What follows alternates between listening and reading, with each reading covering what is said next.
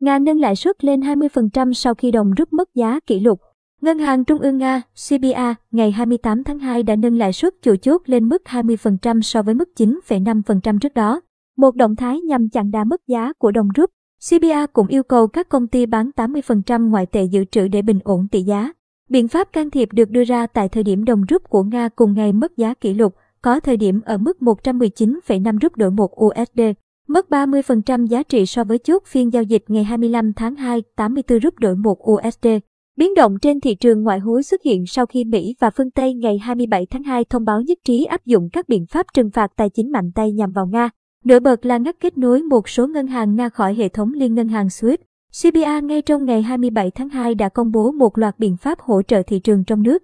Theo đó, cơ quan này khẳng định sẽ tiếp tục mua vàng trên thị trường trong nước, thực hiện đấu giá mua lại không giới hạn và tăng phạm vi chứng khoán có thể được sử dụng làm tài sản thế chấp để vay vốn. Ngoài ra, CBA tạm thời nới lỏng các hạn chế đối với trạng thái ngoại tệ mở của các ngân hàng, cho phép các ngân hàng chống chịu với các hoàn cảnh bên ngoài.